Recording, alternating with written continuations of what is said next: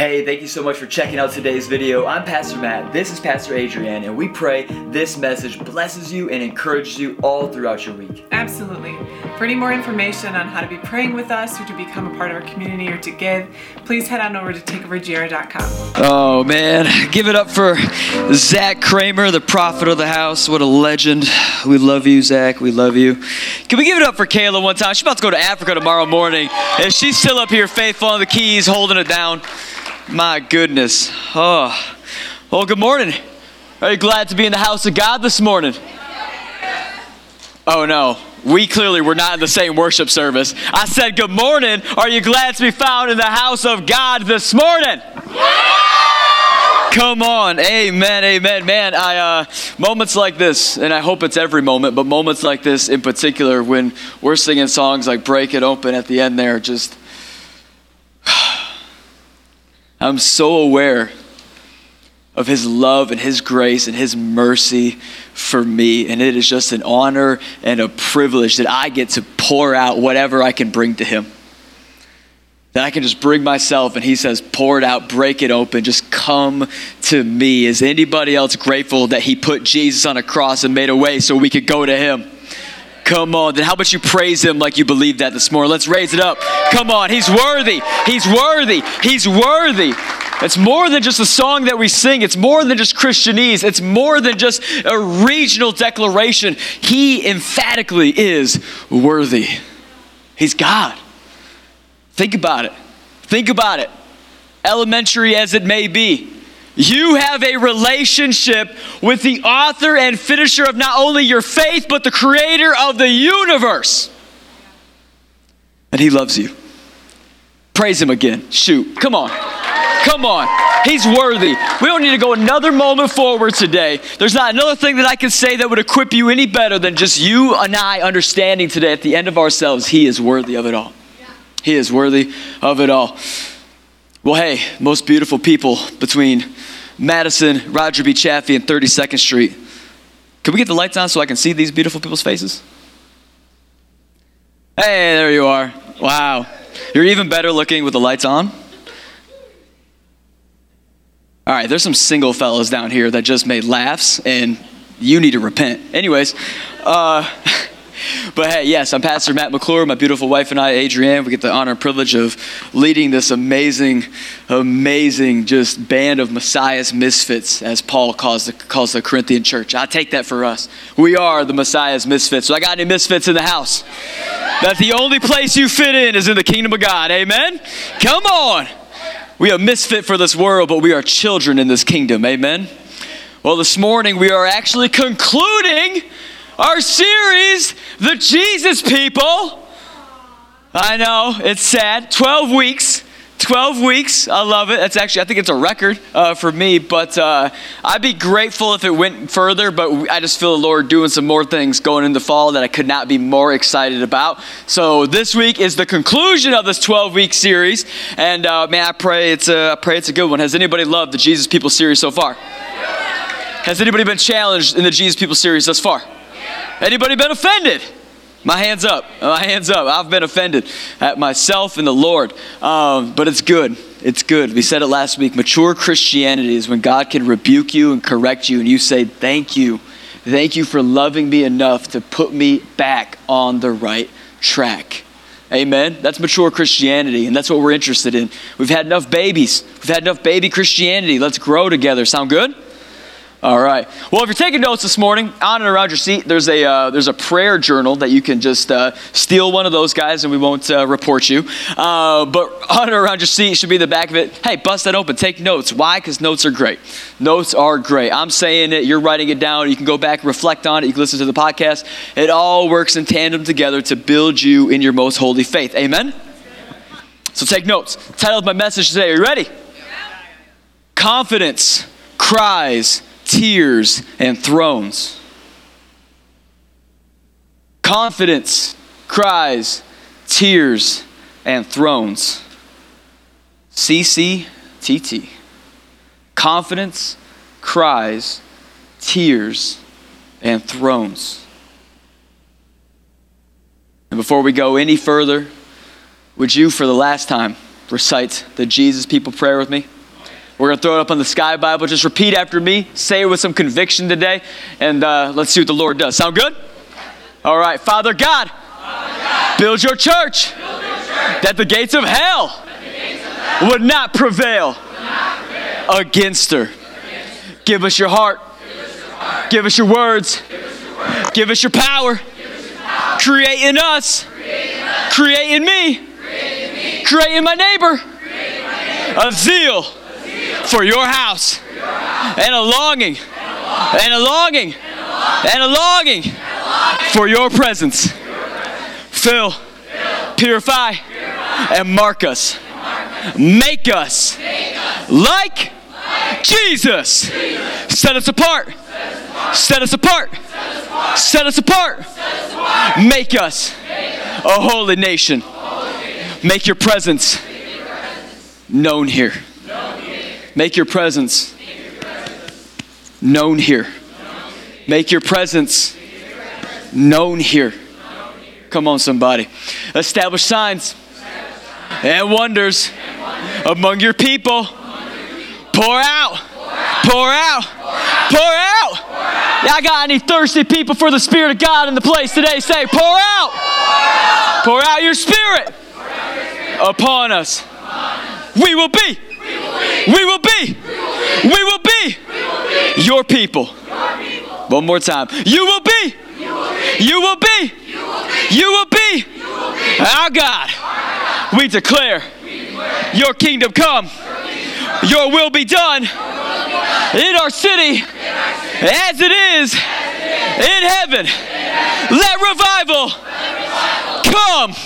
And all God's people said, Amen. Come on, somebody. Y'all ready for the Bible this morning? Y'all love your B I B L E. Is that the book for me? Come on. Well, certainly the book for you. I don't know. No. Confidence, cries, tears, and thrones. We're coming out of Hebrews. I'm going to be hitting Hebrews 4 and Hebrews 5, um, which might be a little different for some of us, but uh, it was all one letter, anyways. So, me breaking it up and just continuing on ain't really that new, just new to us because we're so used to keeping things in chapters. But Hebrews 4, 11 through 16, and Hebrews 5, 1 through 10. Uh, if you don't have your Bibles, it'll be on the Sky Bible behind me. And if you could, would you guys just thank Kenny G and Adrian for holding it down in the booth for us? Come on, somebody. Give honor where honor's due. All right. Hebrews 4, 11 through 16, and Hebrews 5, 1 through 10. If you're there, say I'm there. And if you need another minute, uh, catch up later. Okay. Verse 11, here we go.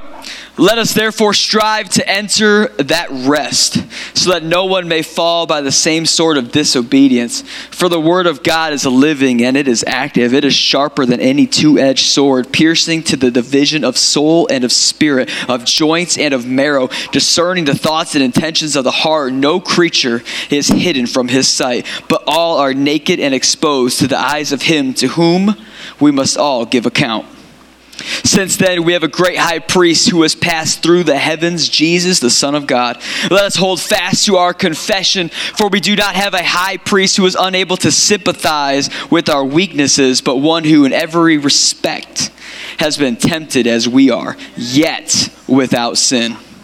Let us then with confidence draw near to the throne of grace that we may receive mercy and find grace in our help of need. Hebrews 5:1. For every high priest chosen from among men is appointed to act on behalf of men in relation to God, to offer gifts and sacrifices for sin. He can, he can deal gently with the ignorant and the wayward since he himself is beset with weakness. Because of this, he is obligated to offer sacrifice for his own sins, just as he does for those of the people. And no one takes the honor for himself, but only when called by God, just as Aaron was. So also, Christ did not exalt himself to be made high priest, but was appointed to him by who said to him, You are my son, and today I've begotten you. As he says also in another place, You are a priest forever after the order of Melchizedek in the days of his flesh Jesus offered up prayers and supplications with loud cries and tears to him who was able to save from death, and he was heard because of his reverence. Although he was a son, he learned obedience through that which he suffered. and being made perfect, he became the source of eternal salvation to all who obey him, being designated by God a high priest after the order of Melchizedek. So we're going to pray. Uh, we're going to see what the Lord will do. Sound good? Fantastic. Well, Father God, we just thank you. We thank you so much for this morning. We thank you for everything that you're doing. Father, we are so grateful to have relationship with you. Father, I just say right now on behalf of my entire generation, Father, we are so grateful to have a relationship with not just Jesus and not just the Holy Spirit, but with you, God the Father. Father, we just thank you for the opportunity to gather in this house. We thank you for the opportunity, God, to meet here in your presence where your, where your presence is so thick, your power is so tangible that you are alive and you are active in this house, God, and it is just tangible in this place, God. We can touch you. So, Father, I ask that right now, through your Holy Spirit, would you just come? Would you come and would you mark sons and would you mark daughters and would you mark us to be a kingdom minded people, God? We want to leave here today as we conclude this series completely persuaded and fully convinced that we are called to not just be the church, but be the Jesus people again, people who are marked after our big brother. So, Father, come, have your way in our lives mess us up today, God. Not a one of us in this house is in need of a refurbishing, a need of a redemption, a need of a reworking and a repositioning. God, make us and mark us look more like your son, Jesus. Holy Spirit, come, have your way, equip your sons and daughters with your gifts. That all may prophesy, that all may heal, that all may talk in tongues, and may all be able to distinguish between spirits. Lord, we need that gift of distinguishing spirits now, potentially more than ever. So, Father God, come, have your way in this place. And we'll be careful to get out the way and give you all the glory. In Jesus' mighty name, a faithful church said, Amen. Confidence, cries, tears, and thrones. Confidence, cries, tears, and thrones. Man, I really have loved this. I really love this series, and honestly, I'm gonna, I'm gonna be honest. I, uh, I feel very privileged. I feel very privileged to be alive in this hour. I feel very privileged to be a pastor in this hour. I feel very privileged to be called in this hour. I feel very privileged to get to be the pastor of this church in front of all of you and do life with you. And no matter how gritty my life is or how gritty your life is, we're just in this thing together to see each other perfected in Christ, given unto the day of salvation. Amen. And I got to tell you, the Jesus People series has been a gift for me. And I hope and I pray it's been a gift to you as well because it's been an honor to not just preach it to you, but to have it preached to me first. Because, man, we've talked about it for 12 weeks now. We can look into the world, and it is on the fast track, fast track to hell. And there needs to be some watchmen and some watchwomen on the wall and saying, Not on my watch. I will not give rest to my eyes until not only does the Lord come, but my, my entire generation is given over to revival. Amen. We are in deep need of the work of Jesus Christ on the cross that is finished. The world may be coming undone, but the work is finished. Amen. So, how many of you know Jesus is still the answer? And you and I, we are the administers. That's why he calls us ministers. We administer the cure. We administer the medication. We administer Lord Jesus Christ. Amen? That's what we do, the Jesus people. And so I just look right now and man, it's clear to me. It is clear to me that there is a God size hole in our world and in our culture. And I seem to feel, I, I feel like there's a God sized hole that has seeped its way into the church, and there's a part of us that I don't know if they stole it from us or we stole it from them, but we seem to be mimicking and, and imitating the world in a way where, man, we're just not, not only are we not content, we're just willing to let anything in right now. We're willing to let any person in, any voice in, any idea in. We have this God sized hole just like the world does. In the world, they go about it trying to fill it with anything.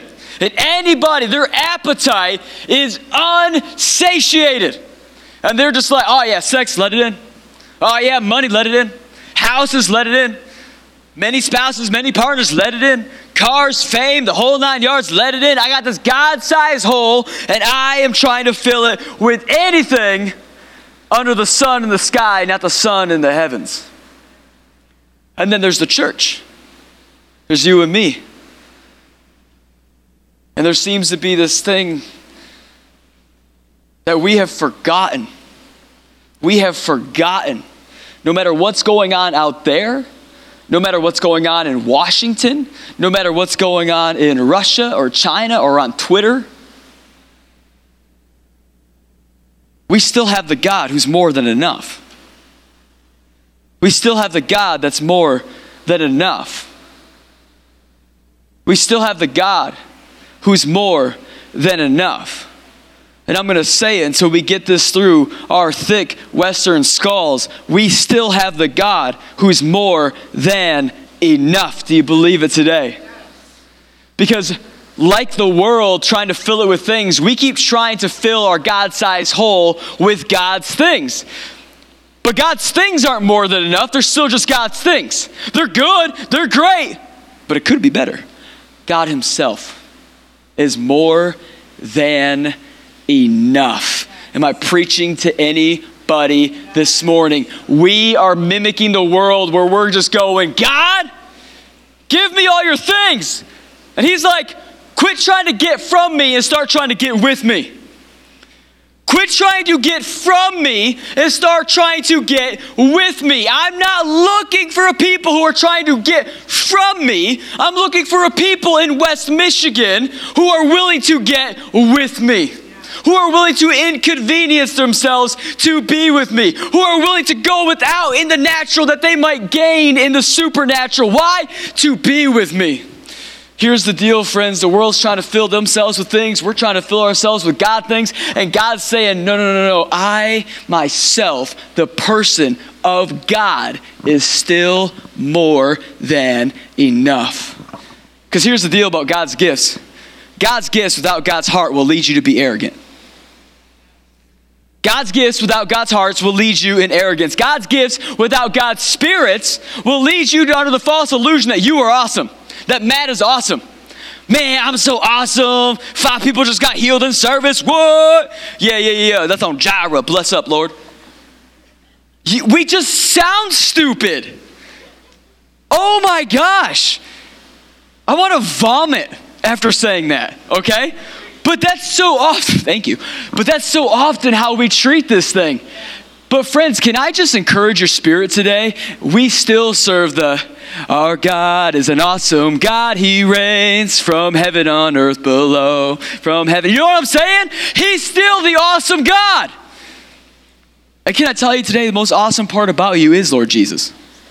The most awesome part about you is the Holy Spirit. The most awesome part about you is what God has chosen to place on the inside of you. Friends, if we try to do this thing, if we try to be the Jesus people, if we try to go and mobilize and be a holy nation, like the Word of God calls us, a royal priesthood, like the Word of God calls us, if we try to be the sons and daughters of the Most High God, but we try to do it in our own image, in our own likeness, and not His image and not His likeness, we will become arrogant.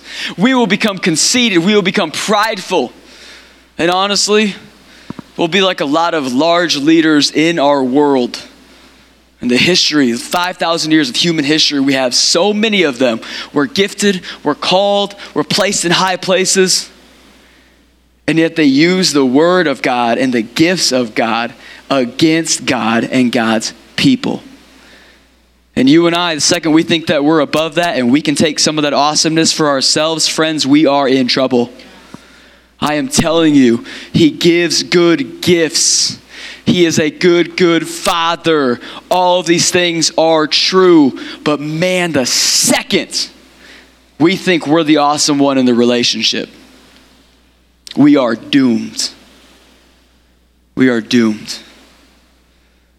I love the gifts We're going to grow in gifts. We've been growing in gifts. Crazier things are happening. But, friends, can I tell you the most important thing? And you and I, this is why we have to conclude this series on this. The most important gift God has ever given us is not simply the gifts of tongues, it's not simply the gift of healing, it's not simply the gift of prophecy or any other gift. It's not simply provision when you just all of a sudden get some money from heaven. It's not those gifts. The most significant and important chief gift that you and I have on this earth is the presence of God Himself. The presence of God Himself. But, friends, can I just tell you this morning? The Lord told me a few weeks back when I was smushed into this concrete up here preach what you want to see preach what you want to see. He released so much from me. That that mandate right there just took so much. I had lead backpacks on carrying this church going, oh, I got, I got this person going through this, and I got this person going through this, and this person's going through this. And it's like, how do I serve all these masters? And he's like, serve me. Preach what I want to see in your church. Preach what you want to see in your church. Preach what the Word of God says. And he's like, We're not going to preach to where people are because that might help them grow through it, but it doesn't help them grow beyond it. It doesn't help them overcome it. You got to start giving mile markers. You got to start saying, This is where we're going. People without vision will perish. We got to start preaching vision. This is who we are. This is where we're going, and this is what we're going to do. Amen? And I got to tell you, I want to see a church, a people, a Jesus people in our region who value the gift of God Himself above every other gift. I want to see a church that values the presence of God over every other gift. I want to see a church that's not waiting for a song to finish or a preacher to shut his mouth. And I want to see a church consumed with their hands and knees, saturating this concrete with tears and saying, God, your presence is enough. This is why I'm here. This is what I want. This is what I desire. This is why I came. This is why I'm here. Every single thing we do here at Takeover Church is to make sure that we are valuing and we are placing the presence and person of God on his rightful place in our lives and in our church and in our region from the prayer meetings at 6 a.m. here on Fridays, to our Sunday services, to our community nights where we take over Millennium Park and we get obnoxious, but it's awesome, or we got Boys and Babe Crew, or we got our Ignite nights, or our worship nights, or our prayer nights. Everything we do is to value and make sure more than anything, our God knows Matt, Reed, Adrienne, Topher, Josh, Phil, Deb, we the Jesus people value your presence. But so often, friends, so often, we don't have the same value system as God does. We don't. You see, God, God values being in your presence so much that He killed Jesus on a cross simply so that you and I could have relationship with Him. God values your time and my time far more than we value His time. It's true. He proved it with Jesus. What have we proved it with? God values being in our presence so much more than we value being in His. And friends, I think that's a huge problem. I think that is a massive issue in the church and the bride of Christ today. Man, I long to see a bride in West Michigan that wants to say, you know what, God? I want to rival you in how much you love being in my presence with how much I love being in your presence. You know why we don't, though? Because we have this underbelly, this undersea little thought in our head that goes, well, how is that even possible? Surely, Pastor Matt, you don't think uh, lowly me can uh, ever outdo my longing to be with the Lord for His longing to be with me. And there's this undercurrent, this undersea, this underbelly within all of us. And we have this thought how can we, so why should we even try? How can we, so why should we even try? How can we, so why should we even try? Two things. One, Jesus said all things are possible for the person who has God. So Jesus just owned all of us in the face. And two, and two, God values being in our presence and he values a people. He will move on behalf of a people. He will get close to a people who have decided we value your time as well. You see, friends, the crazy thing is, is that we we spend a lot of time in church preaching on uh, you know sex and marriage and singleness and purity. And we spend a lot of time in the church at large right preaching on these things that that are clearly from god that are clearly given to us by god. But one of the things that we spend zero time zilch zero not a time preaching about is time. It's time. Everything that god created had purpose from the amoebas in the ocean on the floor of it that we'll never know about, that we'll never see, that we'll never see moving, in the ecosystem called Earth, in the kingdom of heaven, every little creature, big and or small, has a purpose, including a very large creature called time. But we don't ever want to talk about that. The reason we don't is because, friends, we simply do not share the same value system that God does. You see, heaven's value system is that his presence here is heaven now. His presence in this room is heaven now. His presence should be like heaven to us. That is a gift from God for here and now. His presence is heaven now. But we live our lives going, well, why would I spend my temporal in his presence when I'm going to do that for all of the eternal. I'm going to spend eternity, so why would I make a big deal out of doing it in the temporary? Now, we don't make that confession out loud because we're afraid we'll get struck by lightning or Pastor Matt's going to correct us, but we live our lives that way. Our lives make that confession. Our lives make that confession. You want to know how I know? What you do with your time tells me exactly what you value. What I do with my time tells you exactly what I value. And guess what God did with his time? He killed Jesus, put him on a cross, sent him down here, did the whole kit and caboodle, resurrected him, defeated hell, sin, death, and the grave, also that he could have a relationship with you and me here and now, or later. Here and forever. God proved how much he values time how much He values being in our presence, has the church, has the Christian, has you and me, have we proven to Him how much we value being with Him? His presence is the most powerful thing about Him. His presence is actually His person. And friends, time has a God given purpose. Are you spending your time according to time's God given purpose? Hear me today.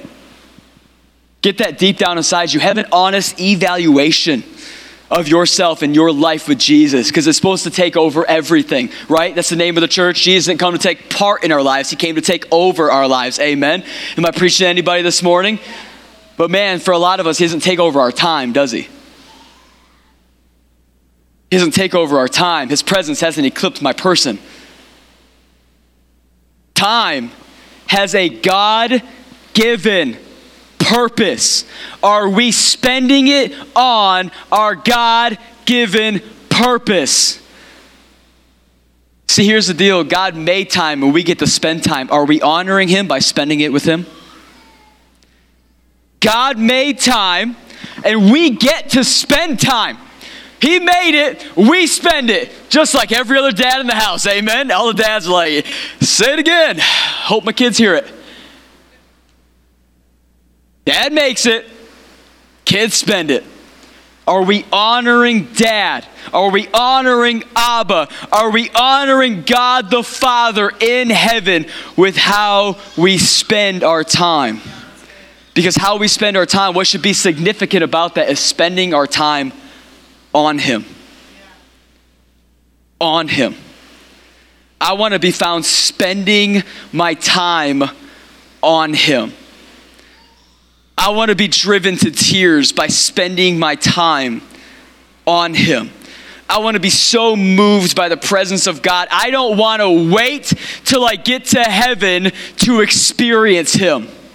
Why are we living lives waiting till we get to heaven to spend time in the presence of God? He has a purpose for his presence now. He has a purpose for his presence in this plane, in this room, in our lives, in our workspaces, in our rooms. He has a plan for his presence in our prayer closets. He has a plan for his presence in our relationships. He has a plan for his presence to invade, infiltrate, and take over every single space and crevice on this earth. And yet we often live completely oblivious to it. He has a purpose for his presence in this earth. And are we the bride going, I'll stay up late, I'll wait, I'll be here?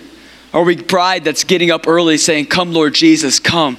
Are we a bride who's saying, Yes, Lord, use me, send me, meet me here, however you want to do it? You have my time, tension, treasures, and talents. You have it all, God. Because God put that all on the line, and yet we live lives with it on reserve. God relinquished Jesus, killed him an immortal death that had eternal consequences. And for three days, Jesus was dead in hell, separated from himself. And God put to death part of him. Also, that you and I could have relationship with him. Also, that he, let's put it this way, also that he could have relationship with you.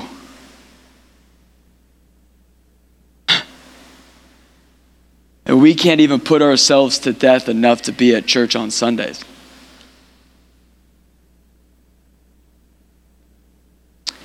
We can't even put ourselves to death enough to spend 15 minutes with Him, five in prayer, five in the Word, and five in worship on the daily. We have very different value systems than heaven does. But I came to preach to a church that one day will say, I value God the way He values me. I want to be a Jesus people that says, it's cooler than just a sweet graphic. It's better than just a t shirt. Takeover is cooler than just sweet branding. No, no, no. I actually have, here, now, not waiting to die, had the same value system of Him that He has for me. I want to.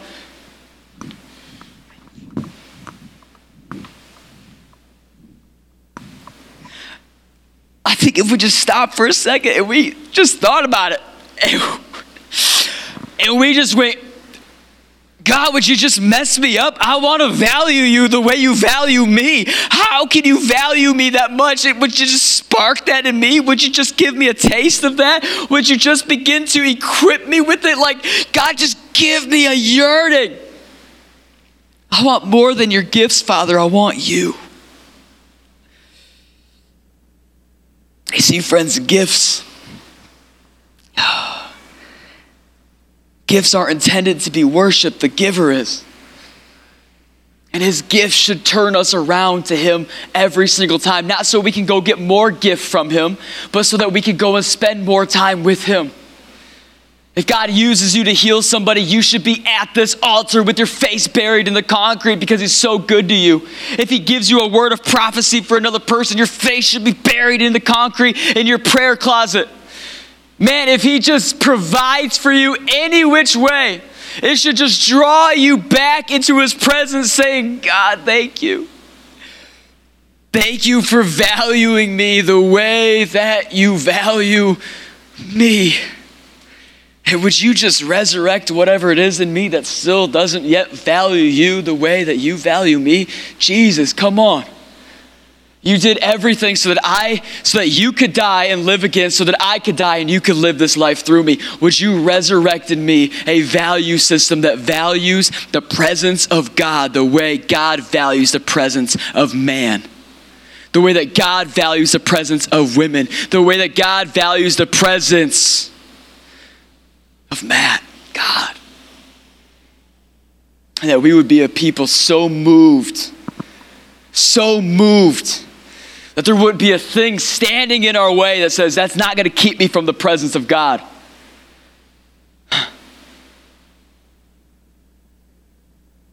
If I could write a new psalm, I would say, I would steal half of it from David, and I would say, As for me and my house, we will be found in the presence of God.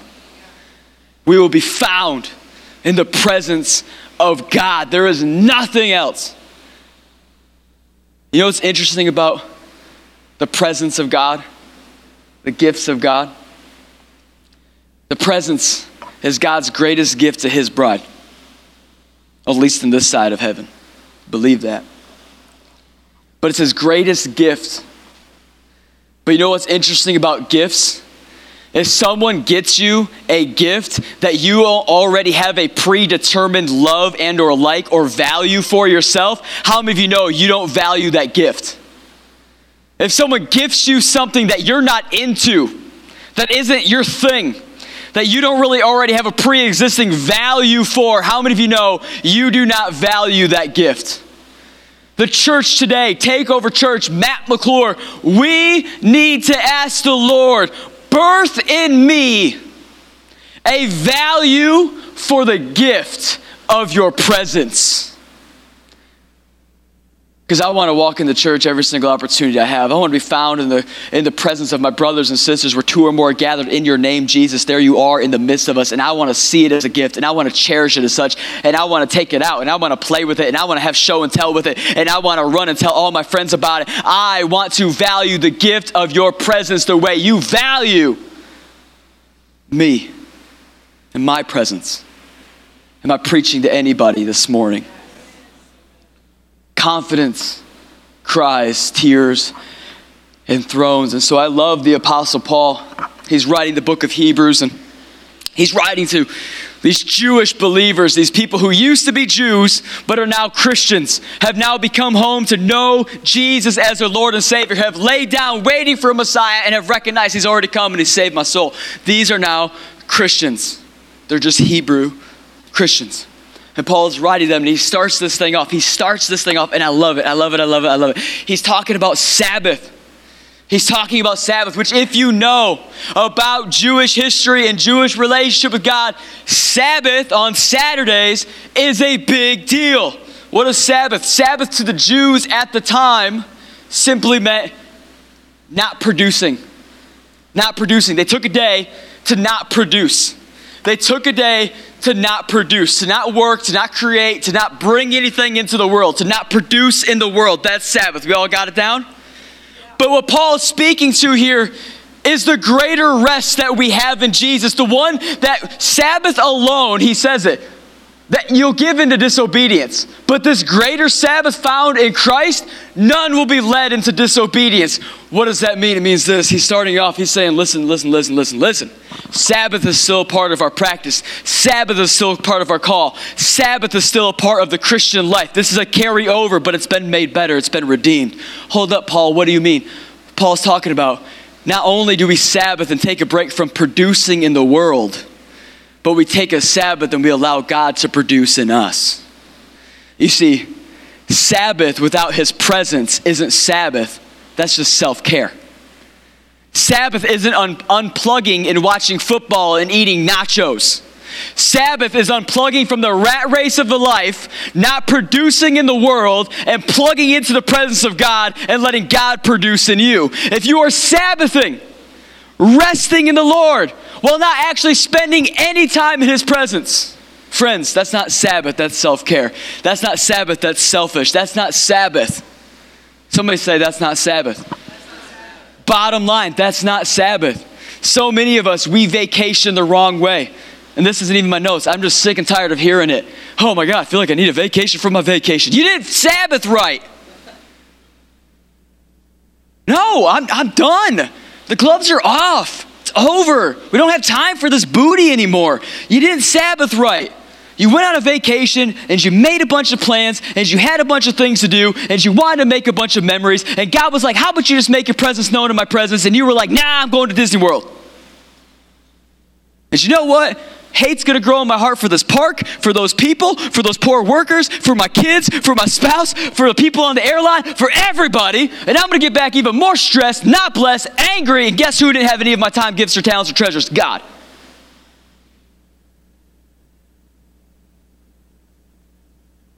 It's not Christianity, it's Western. I ain't with it. And you shouldn't be either. Vacation's great. Make sure you're Sabbathing when you do it. Adrian and I sure as heck will be. Because guess what? It's not simply unplugging for the sake of unplugging. It's unplugging from the world and the rat race that is life and plugging into the presence of God. It's pausing, producing in the world so that God can produce in you. Come on.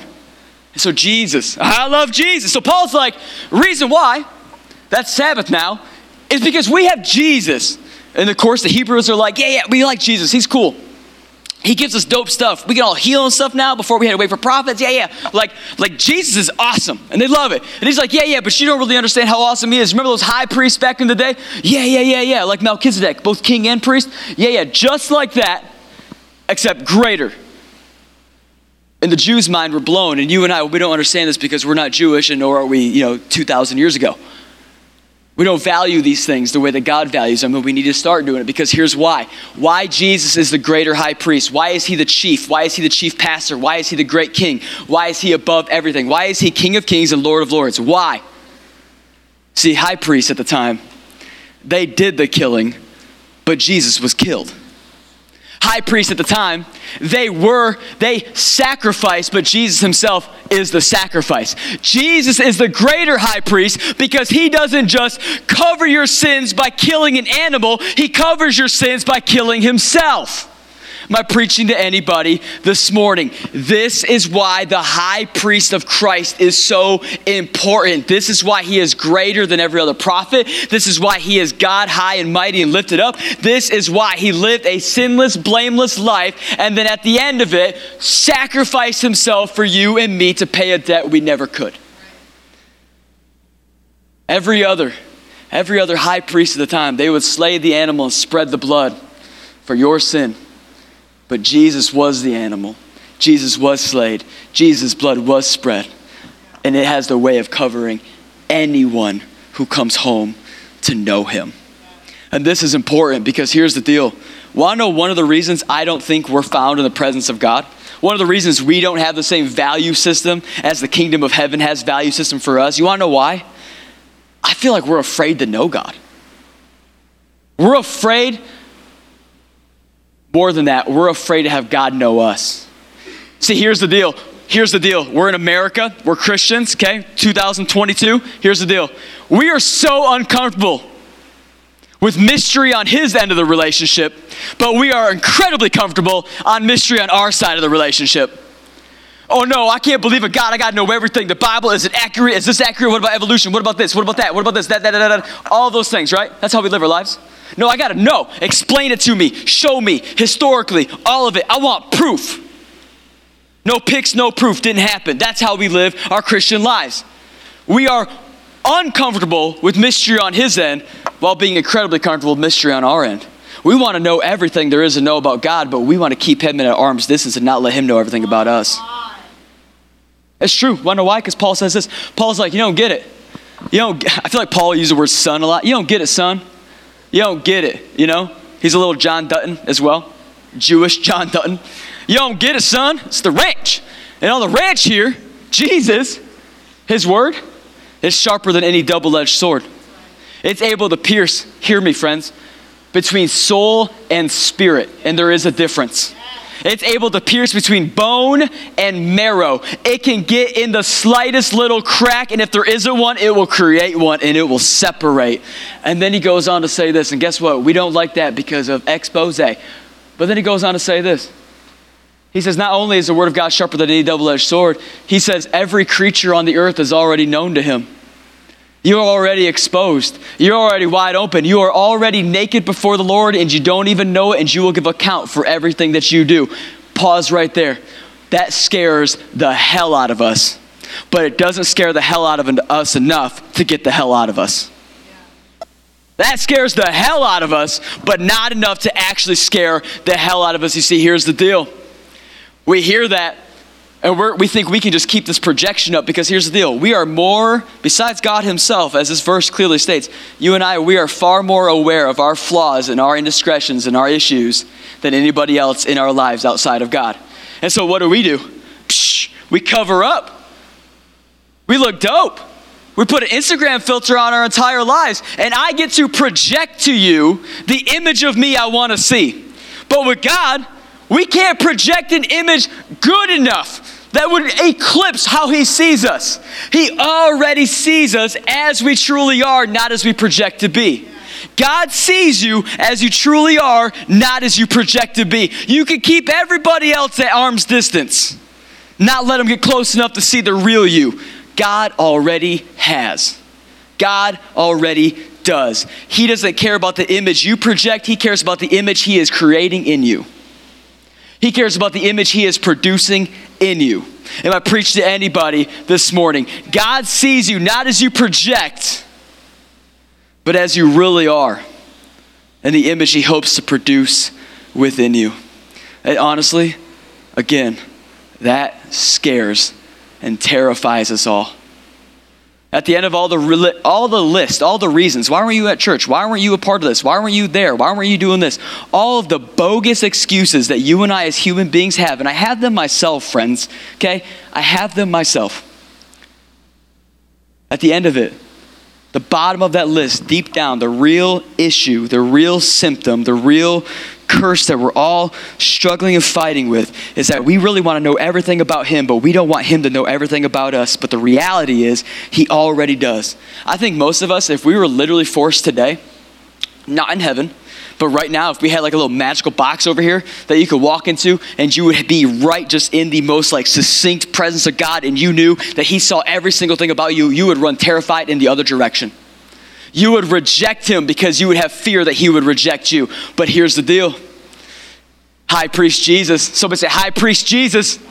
High Priest Jesus. High Priest Jesus. Jesus, he already knows you completely, but loves you emphatically. He already knows you completely but loves you emphatically. What's emphatic mean? Force, without relent, completely. He knows you entirely, but loves you emphatically. And that is what leads us to the next verse in the scripture. And Paul says, This is why you have confidence to approach the throne of God boldly. God knows you entirely. He loves you emphatically, and that gives confidence to what? Approach the throne boldly. Because Jesus already loves you and knows you completely. This is where our confidence comes from. But most of us, we're too scared to spend that time with God because we want to keep Him at an arm's distance. And He's like, I already know you. And the fact that I know you entirely and love you emphatically should produce a confidence in you the size of boldness that you would run into my presence that you would run into my presence. He says that confidence, confidence to enter the throne of God boldly, and you would find help in your time of need.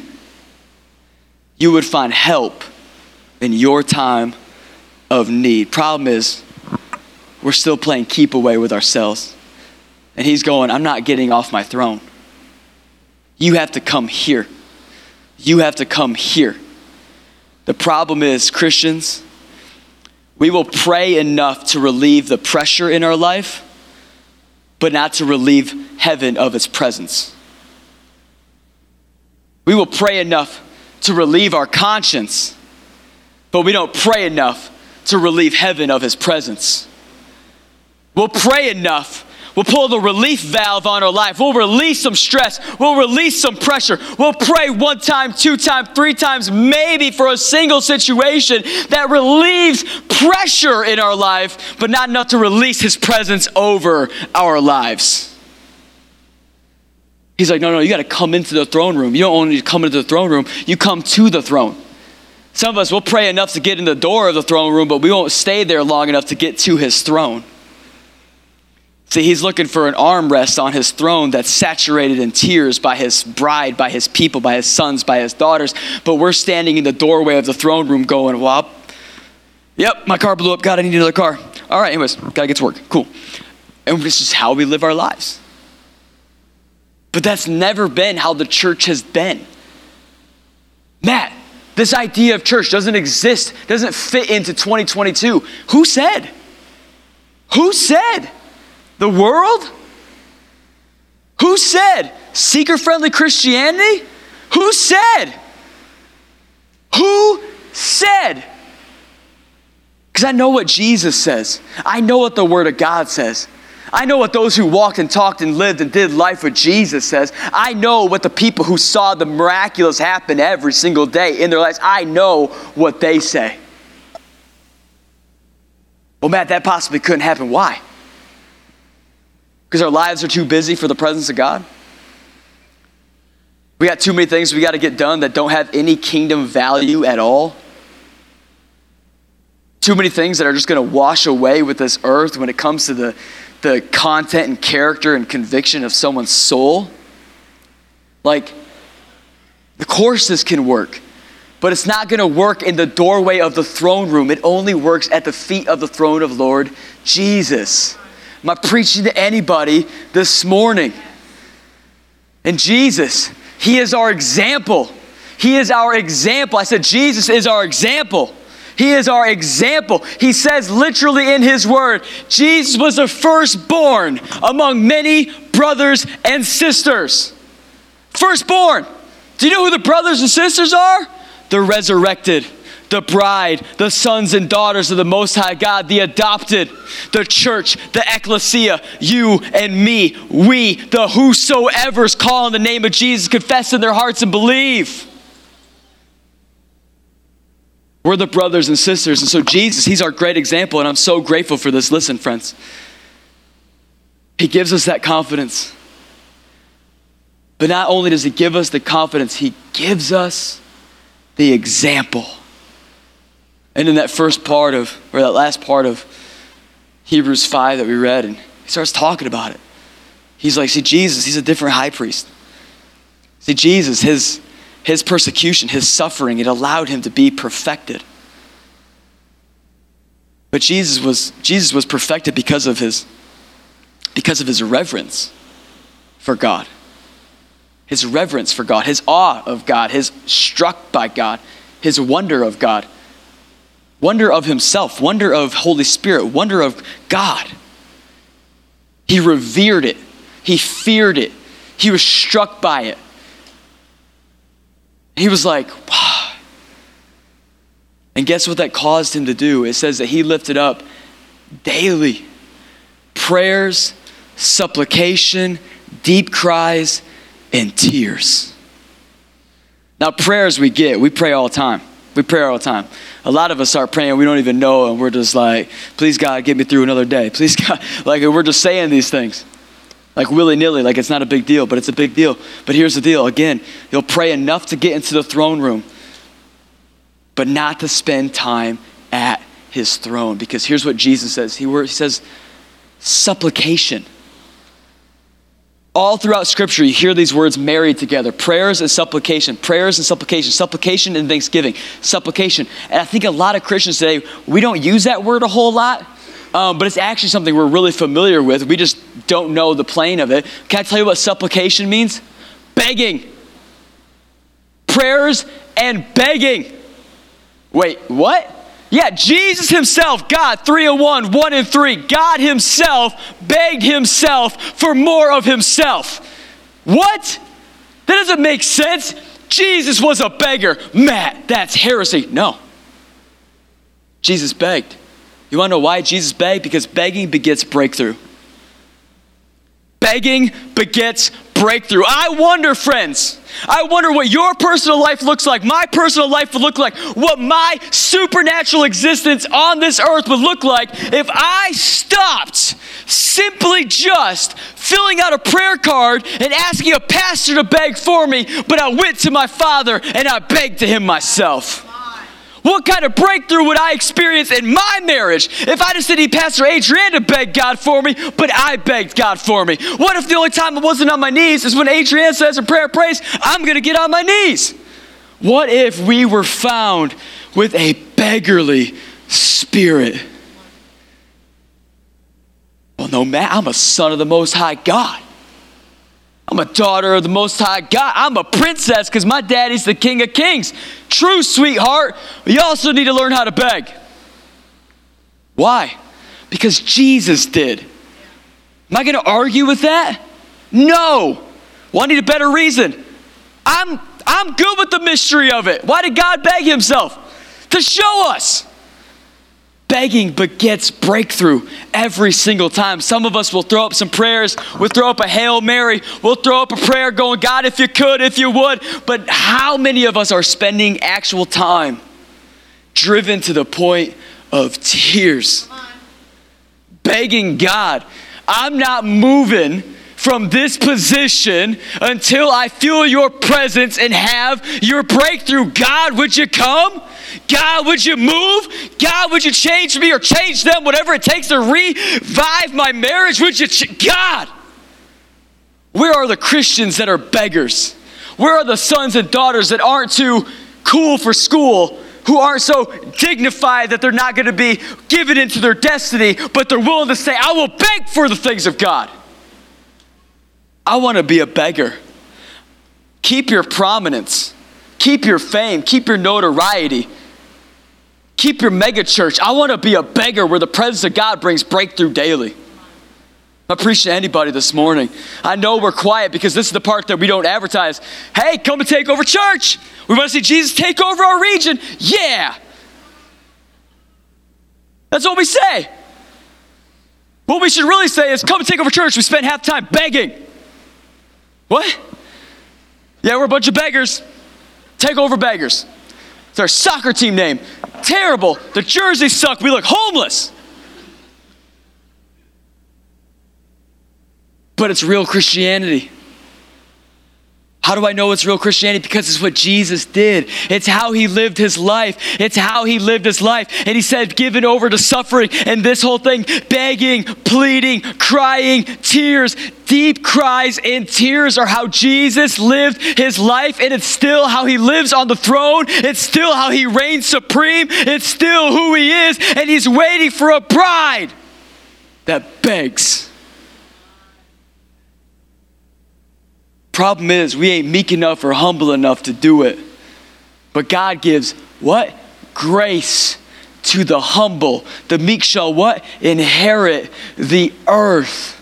And God does what? He resists the prideful. The sinful, He does what? Gives them over to their flesh. He's like, beg. Why? Because he has to have some sort of power complex on us, 2022? No, because Jesus did. I don't need another reason. I don't need another answer. I have an example, the perfect Christ. He begged himself. He begged his Father. Holy Spirit himself also says, Man, I am not going to boast on my own accord, but only boast in what I see Father doing. Jesus said, I only do what my Father does and hear what my Father says and repeats it. That's who God is. Worship team, you can make your way up here. That's who he is. And in just a moment, I don't need the I don't need the core team to come up here, but we're to sing a song called Rest on Us. But I'm preaching to you today because I want to see a Jesus people that beg. I want to see a bride that is found on her knees. I want to see a bride who is driven to deep cries and tears. Friends, Jesus was driven to deep cries and tears. Why are those different words? Why is that separated? Why is there that distinction? Because they are different. They are different. Deep cries are those those urgent. Deep cries are those beggarly. That when you're so full of tears, you're so upset, you're so disturbed, you just can't even get words out. This is a deep groan. And that's the type of groan and cry Jesus had, where he's just like, ah! And it terrifies us. But God Himself did it. And I wonder what would happen if a bride was found on her knees and she's just like, Would you come? I think about how often we're driven to deep groans and tears in the natural, but none of it for the supernatural. Oh no, no, no. We'll be we'll be we'll be driven to because a girl broke up with us. You're driven to more deep cries and groans for a girl breaking up with you than breakthrough in your generation. You're more driven to deep groans and cries because you didn't get the promotion at work, even though God has already supplied all of your needs, than you are Him healing the person next to you. Yeah, why did they so like they passed me over? And Jesus is like, I wish you would beg. I wish you would show God that much affection. I wish you would care about all the people going to hell in your generation as much as you care about your promotion. As much as you care. I wish you would groan for breakthrough. I wish you would be tear riddled for breakthrough in your generation. God knows you. God sees you. God is calling you out of the shallow end of the pool. He's saying, Listen here, I numbered the hairs on your head. I picked out your eye color. I designed your smile. 2022, yes, I decided your gender for you. You're welcome. I put my spirit in you. When I created this thing called the human being, and I breathe my spirit and I spoke to your lungs and I told them to breathe and I tapped on your heart and I told it to beat and I gave you a God given purpose and destiny, lock, stock with talents and giftings to do something amazing in this earth. Apart from me, you'll bring glory to yourself, but with me, you will bring glory to me and by way of that, breakthrough in the nations, revival in your region marriage is restored, purity given, holiness and set apart people. You will be found being a Jesus people. Will you get undignified? Would you stand, church? Would you stand? We're going to start singing in just a second. I promise I'm done. But would you get undignified? Would you groan before the Lord? Would you decide today, I'm not leaving without the Lord having my tears? I'm not leaving without the Lord having my groan. I'm not leaving without the Lord having my dignity. Jesus' dignity was forfeited on the cross by him. And our dignity can't even be given over to him on a Sunday. At a prayer meeting, in our marriage. Jesus didn't get to keep his dignity. Why are we trying to? I want to be found as a church in West Michigan. Man, how great would it be? How great would it be if we were known in our city as the begging church? Yeah, I went there one time. It's kind of weird. They were just begging God the whole time. And then the preacher was spitting everywhere. Doesn't he know COVID's a thing? Like, he was yelling. I felt like he yelled at me, begging God for something. Probably my life, but I don't know. Like, how great would it be if we were known for the same thing that Jesus is known for here in Hebrews 5.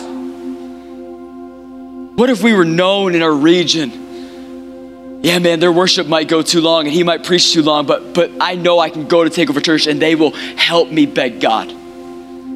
I will have breakthrough when I go there. I can call them and I know their leadership and their people. Even I got friends that simply go there and they just serve on the worship team and they will beg God for me. What if we were known? What do you want to be known for, Jesus people? Who do you want to be known by? Why do you want to be known for it? I want to be known in the presence of God over being known on social media platforms. I want to be known for the presence of God than my politics. I want to be known in heavenly places more than amongst other famous faces. We're done with it. We're done with it. We're going back. We're going back to an early church. We're going back to a primitive people who had a very real God and they understood it and they knew it and they would sacrifice and give anything to experience it and have it. Amen. So we're going to sing we're gonna sing, Come Down, Spirit, when you move, make my heart pound when you fill the room. And we're gonna begin singing it. And I want to invite you because I'm going to. I'm going to take off my flannel, which was a stupid idea today, and I'm going to cry on this concrete, and I'm going to beg God for my generation. I'm going to beg God for Grand Rapids. I'm going to beg God for Dorr and Byron and Wayland and Rockford and Cedar Springs and Walker. And I'm going to beg God for it all. I'm going to beg God for your salvation. I'm going to beg God for your girlfriends. I'm going to beg God for your boyfriends. I'm going to beg God for your marriages. And I'm going to beg God for your kids. Will you come join me? Can we get beggarly today? I know it's not pretty. I know it's not hype. I know it's raw, real, and unfiltered, just like Jesus on the cross. Come let us beg. I'm going to be down front. Beg with me.